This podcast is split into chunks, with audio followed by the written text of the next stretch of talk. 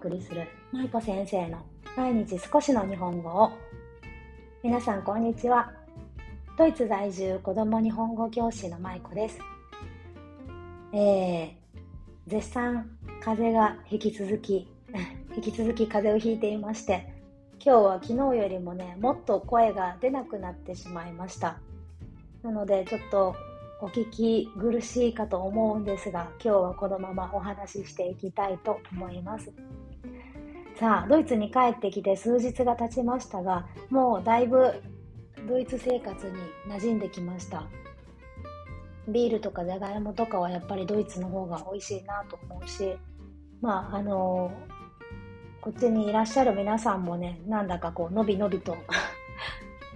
人生を楽しんでいる方が多いなという印象を受けています。さあ、今日は日本で私が体験したこと、感じたことについてこれからまとめていこうと思うんですけど、今日はその第1回目ということで、日本に入国した時の手続きですとか、困ったこと、感じたことなどをお話ししていきたいと思います。ちょうど日本に今帰られている方ですとか、これから夏に向けて日本への帰国を考えていらっしゃる方の参考になればいいなと思っています。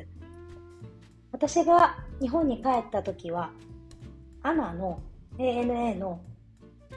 フランクフルトから羽田行きの便を利用したんですね。私とドイツ人の夫と息子と3人で帰国しました。なのでANA じゃない方とか、あと羽田空港じゃない方にとってはちょっと必要のない情報もあるかもしれませんので、それは皆さんご自身で判断している情報だけを取ってください。はい。で、私が今回日本に帰った便なんですけど、フランクフルトをお昼の3時半ですかね、15時半に出発して、羽田空港に翌日のお昼11時半頃に到着するという便で行きました。特に便の変更などはなくって、予定通り飛びました。そして別に遅れも遅延もありませんでしたので、11時半頃に到着しました。で、私が日本に入国する、今回帰省するにあたって準備したものがいくつかあったので、それについて今からお話ししていきます。1つ目はファストトラックという厚生労働省が行っているアプリでの事前の手続きになるんですけれども、こちらの方を事前にしっかりと準備をしていきました。日本に入国するときの審査っていろいろと厳しいですよね。その PCR 検査だったりとか、陰性証明だったりとかそういったものを陰性証明とかPCR 検査の陰性証明と、あとワクチンの接種の証明書とかいろいろと必要だったんですけど、でそれを事前に登録することで簡易的な手続きで入国ができるというような形をとっているそうです。ただこのファストトラックは結構めんどくさいというか、別に難しくはないんですけど、いろいろ煩わしくって、なので、帰国を予定されている方は早めに準備された方がいいかなと思います。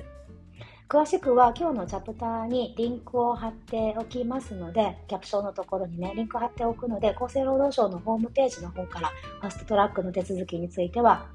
参照してください。で、このファストトラックを登録するにあたって、必要な手続きというのがいくつかあるんですけど、何をしたかというと、まず質問票というものを書きました。で、この質問票は書きましたといってもオンラインでするので、クエスチョンに対して回答していくような形なんですが、この質問票を記入したりとか、あと誓約書といって、私はなんとかかんとかです、間違いありませんみたいなああいう誓約書を記入したのがあったのと、あとはワクチン接種証明書の、証明書をデジタルでアップロードできるようになってるんですね。で、私はドイツで事前にワクチンを3回接種して日本に今回帰国したんですけど、そのドイツでのデジタル証明をここにファイルとしてアップロードしました。はい、それから出国前の72時間以内の PCR 検査等での、陰性証明ですね、これが必要になったので、なので、私は空港でフランクフルト空港で事前に72時間より前に72時間前に、検査結果が出るようにしてそれを登録してっていう感じだったかな、はい、あとは MySOS というアプリのインストールとか、いろいろと手続きがあったんですが、そういったことをしてファーストトラックというものが完了しましたね。え、本当にめんどくさい。それででも登録をしておいたからね、入国するときに割とスムーズだったかなとは思います。で、あとこれとは別に私たちが準備していったものとしては、紙媒体での書類というものもいくつか用意していきました。紙媒体で今言ったような書類を印刷しておいて、それをファイルに挟んですぐに取り出せるように手荷物の中に入れておきました。具体的に印刷した書類は、ワクチン接種証明書と、あと PCR 検査の結果ですね、陰性証明と、あと、夫が今回入国するにあたってビザが必要だったので、そのビザを取るときに戸籍謄本が必要だったんですけど、その戸籍謄本の原本を持っていきました。これはどうしてかっていうと、別に持ってきなさいと言われたわけではないんですが、総領事館でそのビザの手続きをしたときに、戸籍謄本は日本に入国する際も求められると思いますので、日本に持って行ってくださいっていうふうに言われたんですね。それで一応持って行きましたが、結局のところ結果を言うと求められませんでした。提示していません。でも一応持って行きました。はい、それからチケットですね、フライトのチケットのコピーと、あとはパスポートのコピーですね。この5つですね、ワクチン証明と、PCR 検査の結果と、戸籍謄本、チケット、パスポートのコピー、これをすぐに取り出せるように、ファイルにきちんと入れて、でそれを手荷物に入れて持って入りました。はい、これが事前に入国する前にね、私たちが準備していたものです。で、当日飛行機を降りてからのことについてね、これからお話ししていきます。飛行機ですが、羽田空港で降りましたので、なのでさっきもお話しした通り、羽田空港以外の方はちょっと参考にならない部分もあるかもしれませんが、ご了承ください。飛行機は12時5分ぐらいにね、私たち降りたんですね。4月5日のお昼に着いたんですけど、11時半ぐらいに着いて、それで12時5分ぐらいかな、飛行機を本当に降りました。機内から降りたっていうことですね。で、それで降りて、12時10分ぐらいにその感染してないかっていうのをチェックする場所があるんですけど、スタンプラリーというのかな、皆さんスタンプラリーと呼んでますけど、いろいろな書類をチェックしたりするようなところについて、12時10分頃にスタンプラリーが開始しました。私たちの飛行機はね、結構お客さんが多かったんですよね。なので、私たちが着いた時にすでにもう結構な方が並んでいて、割と待つのかなと思ったんですけど、そのスタンプラリーに入ってからはね、ファーストトラックを登録していたこともあって、割とスムーズに流れていきました。で、12時10分ぐらいからこのスタンプラリーが開始して、携帯とか、あと、携帯に登録してるそのファーストトラックの画面を見せたりとか、あと PCR 検査の結果を見せたりしながら進んでいって、で12時55分ですね、1時前ぐらいにはもう PCR 検査が終了しているような状態でした。で、PCR 検査は、日本の PCR はね、唾液検査だったんですね。唾を取って、でそれで容器に入れて提出するっていう形だったんですけど、この検査でした。ドイツは鼻ぐりぐりの鼻の粘膜を取る検査だったのでね、あれを息子がめちゃくちゃ嫌がってたんですけど、日本は唾液検査だったのでね、それは良かったかなと思いました。ただこれがね、唾液検査が結構苦労して、なんで苦労したかっていうと、息子は今5歳なんですけど、唾液の出し方っていうのが慣れてないんですね。多分お子さん結構皆さんそういう方多いと思うんですけど、ペッてこう唾を吐き出すっていうようなことがまだちょっと難しいので、なので唾液検査でよかったと思ったんですけど、そして彼も頑張るとか言ってね頑張ってたんですけど、やっぱりなかなか唾液が出なくって、それで結局ね、最終的にはね、鼻ぐりぐりの検査になりました。ただ日本の鼻ぐりぐりの検査はしてくださる方がすごく上手だったのか、全然痛くなかったそうで喜んでましたけどはい、そんな感じでね、唾液検査で小さいお子さんがどうしてもできないっていう場合はこの鼻の検査に変えてくださることもあるので、なのでもし難しそうな方は係員の人に伝えてみてください。ただ唾液検査でお子さんがされる場合のヒントというかtips として、歯ブラシをね用意しておくといいかなと思います。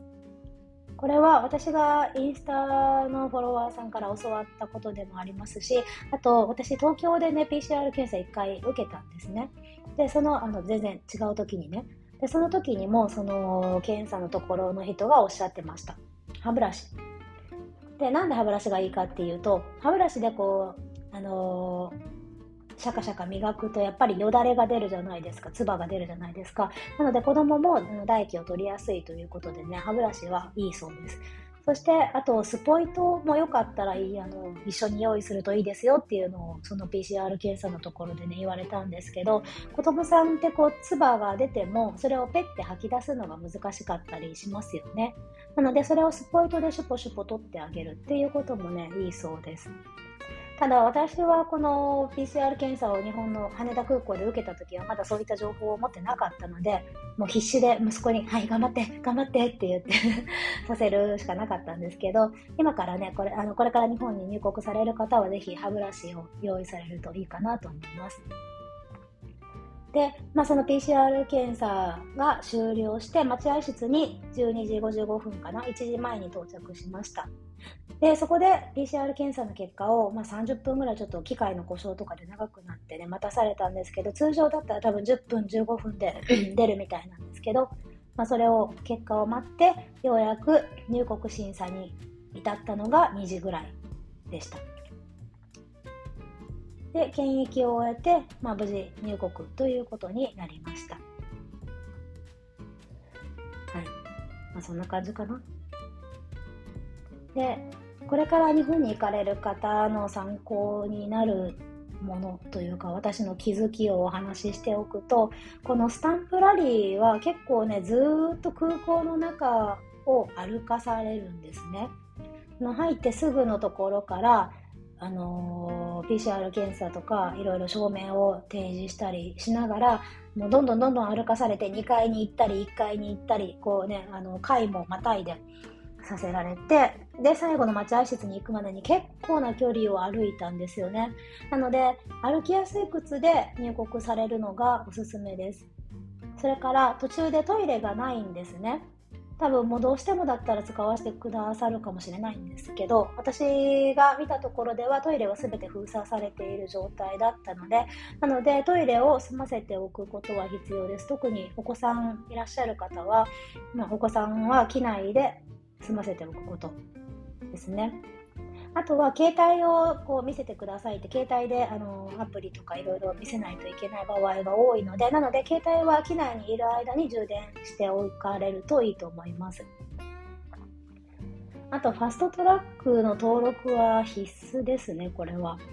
なんかね、登録せずに戻った私の友人もいるんですけど、やっぱり書類をその場で書かされるっていうのがすごく時間がかかるみたいで、なんかめんどくさいけど登録していけばよかったっていうのをね話していました。このさっき言った誓約書とかああいったものをね手書きで書かないといけなくなるので、なので余計時間がかかるんですね。で私が入国した時の飛行機すみませんは大体皆さん登録されてたみたいで、手書きの方に登録されてない人たちは呼ばれて別の方に行ってたんですけど、でもそういった方はすごく少なかったですね。はい、なのでめんどくさくても早めに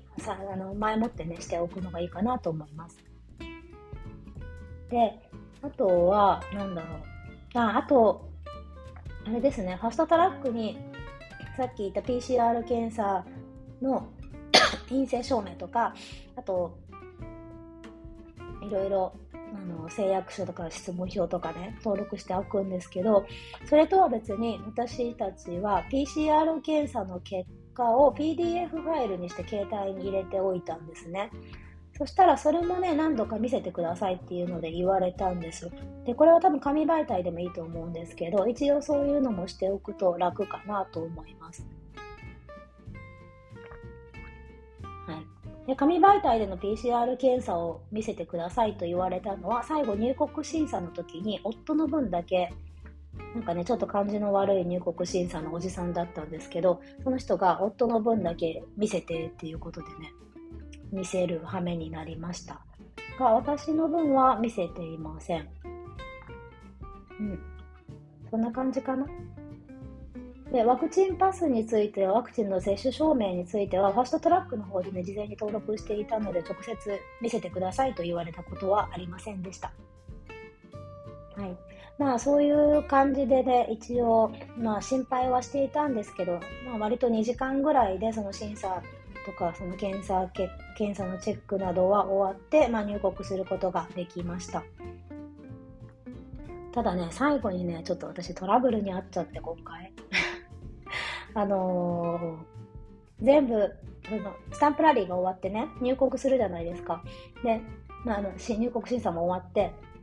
で、あともう荷物を取って外に出るだけだっていう段階でトラブルに遭っちゃって、で、どういったことかっていうと、荷物の受け取りをね、ターンテーブルの前で待ってたんですよ。そしたら麻薬捜査犬みたいな犬が来るじゃないですか。わかります？で、犬がね、こう、順番に、ほら、到着した人たちの荷物をクンクンしてるわけですよ。で、私たちのところに来て、私たちの荷物、ね、スーツケース4つ分だったんですけど、で、その荷物をクンクンしながら、吠えたんですね。私に向かって。いや、多分、荷物に向かって。そう。で、ワンワンとか言って吠えるから、ってなって。でも私は全然何も考えてなくって、なんか、犬が吠えてるけど、別にそんな心配するようなものも何も入ってませんっていうことを言ったんですね。そしたら、チェックする係の人が、じゃあちょっとすいませんけど、検疫のところに来ていただけますかって言って、荷物を一緒に持ってね、連れて行かれたんですね。で、それで、犬が吠えた荷物、手荷物のバッグだったんですけど、それは。で、そのバッグを、バッグに向かって吠えてたから、ちょっとそのバッグの中身見せてくださいって言われて、その荷物をね、こう全部一個ずつ、中身を出して見せていったんですね。そしたら、なんとその中に、息子がフライト長時間だからね、途中でお腹が空いたら困ると思って入れていたレトルトのパスタがあったんですね。で、そのパスタが、ボロネーゼだったんですよ。ミートソースの、ひき肉が入ってるやつ、そうだったんですけどね、それに反応したみたいで没収されました。私ね、今回入国するまで全然そんなこと忘れてたんですけど、ちょっと前、2000何年だったっけ、20年かな、もうちょっと前かなぐらいから日本に入国する時の検疫のなんか条約かあれが変わったみたいで、肉類の持ち込みが一切できなくなって、で、罰金がね、上がったみたいなんですね。で、そんなこととは全然知らずにというか、すっかりそんなことを忘れていて、で、今回のミンチはねボロネーゼのミンチを持ち込んでしまったがゆえに、警告を受けたわけですよ。もう今回はもう子供のご飯っていうことで、全然しかも気づかずに持って降りちゃったけど、次回もし同じことが起こったら、次回は罰金になりますっていうふうに警告受けて、なんか紙をもらったんですね。で、その罰金がなんとね、200万円だそうです。ねえ。間違えてうっかりお肉を持ち込んじゃったら200万円も払わないといけないらしくって、まあ、今回は警告だけで済んだんですけど、ちょっと次回からもう私、しかもパスポートの名前もチェックされちゃったんですよね。なので次回からちょっと気をつけないといけないなという痛い目にあって、無事に入国をしました。はい。ということで皆さんは気をつけてくださいはい、そんな感じでちょっと長々と、しかもしゃがれ声で申し訳なかったんですが、日本に入国した時の詳細についてお話しさせていただきました。また明日の水曜日ね、明日はドイツに戻ってきた時のことなんかも含めてね、もう一つ入国関係のお話をしたいと思いますので、お楽しみにしていてください。はい、そんなわけで今日はここまでです。舞子先生の毎日少しの日本語を、今日も最後までお聞きいただきありがとうございました。引き続き一緒に頑張っていきましょう。ほなまたね。